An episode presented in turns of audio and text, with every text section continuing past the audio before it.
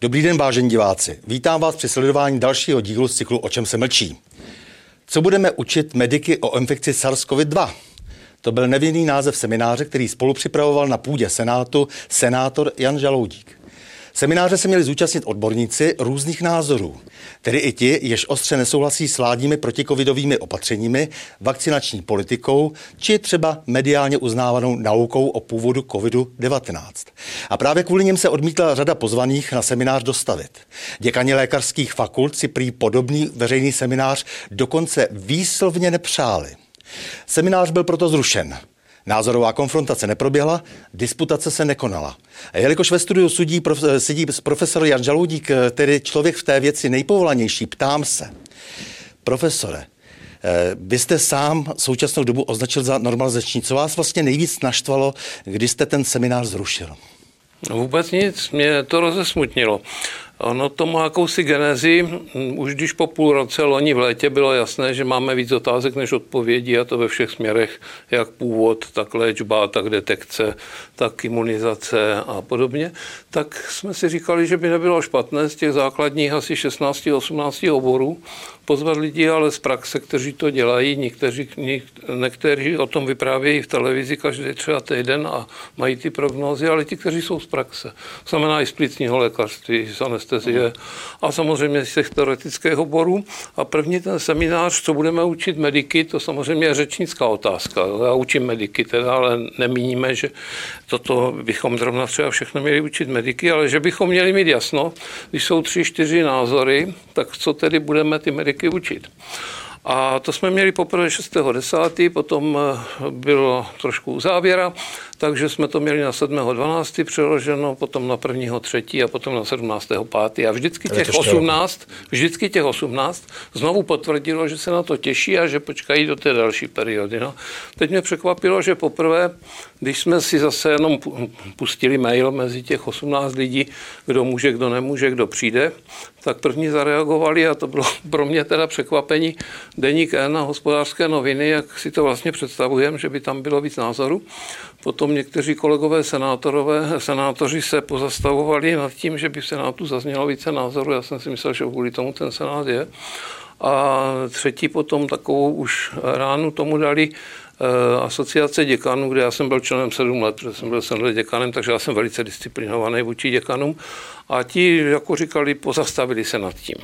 A mezi tím nám rozprášili ty přednášející, takže z těch 18 dříve nadšeně souhlasících, tam bylo šest pořád nadšeně souhlasících, šest se vůbec neozvalo a šest říkalo, že zrovna něco mají nebo budou něco mít. A mělo to být teď 29. Takže za této situace, prosím vás, já, protože jsem měl být garantem toho, tak já nebudu ten, kdo bude selektovat názory Senátu, kdo bude vybírat lidi. Já jsem si tu normalizaci zažil a takže žádná taková předvolba. My jsme ten seminář totiž chtěli dělat proto, právě, že těch názorů víc. No, kdyby tam byl jeden názor, tak převezmeme vysílání 424, pustíme si to tam a je hotovo.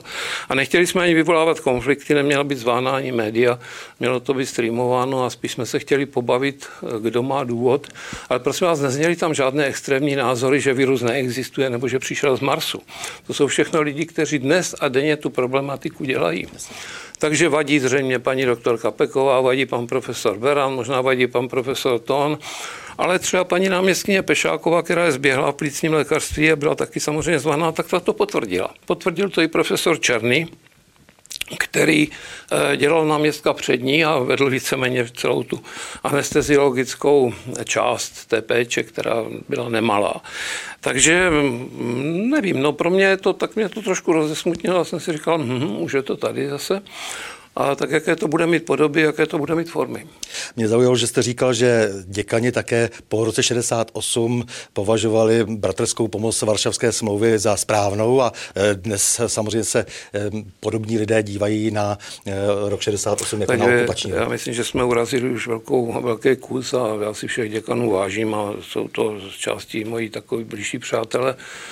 A no, trošku to nechápu. Oni samozřejmě by byli po, po té, co potvrdí ti přednášející, tak samozřejmě by tam byli pozváni ti děkani. Čtyři rektoři univerzity lékařské fakulty jsou taky lékaři. Eh, lékařská komora, samozřejmě eh, Česká lékařská společnost a tam jsme se mohli bavit o tom, co je konfliktní téma, co není konfliktní téma. Když někoho označují za popírače, odpírače, dizidenta, konfidenta, tak aby věděl, proč tak činím, že to je možná jenom jiný laboratorní nález. Jo. A protože ty otázky se kladou stále, já už si nepíšu ani tak odpovědi, protože těch je málo, a ty si pamatuju, ale já už si píšu jenom otázky. A těch otázek přibývá a radím to všem. Radím všem občanům, kteří se v tom chtějí trošku angažovat, aby si psali otázky pro budoucnost, pro vnoučata, protože určitě nás to neopustí. Jo. Tady tento virověk je na delší dobu, protože se to osvědčilo. Můžete jenom krátce Regulace schrnout... strachem je hmm. jedna z nejsilnějších regulací. Můžete krátce schrnout, jak se vlastně podepsala ta protikovidová opatření podle vás na zdraví národa? Tak na mentálním určitě hodně. Doufám, že ne na těch dětech. Eh, podepsala se překvapením a strachem, tak tam se podepsala jednoznačně, o tom už není pochyb. Pokud v jednotlivých segmentech, jako vždycky jsem dotazoval na onkologii, na kardiologii, tak samozřejmě máme nějaké signály, něco se spozdilo, něco se dohání, ale my hlavně potřebujeme ta čísla za to období. A protože ÚZIS a pan profesor Dušek je vytížen tou vládní covidní numerologií, tak jak si mm, doháníme to všechno ostatní. Takže my máme teď celou medicínu a máme covid. Tomu covidu věnujeme maximum pozornosti a my říkáme v tom zbytkovém prostoru, abychom taky jako pokračovali tak, jak jsme byli zvyklí. Že stačí, když budeme pokračovat, jak jsme byli zvyklí a vůbec nic zlého se nemůže stát, protože u nás ten systém je robustní a to i datový systém je robustní. Takže já, abych vám teďka říkal nějaké svoje odhady, ano, ano, vidíme víc pokročilých případů, které jsme dřív třeba neviděli, ale dokud to nebudu mít na stole a nebudu mít ta čísla jasná, tak to nebudu prostě nějak šířit. Milí Jan Žalu, díky vám moc děkuji za rozhovor a s vámi, milí diváci, se těším na další pokračování cyklu O čem se mlčí.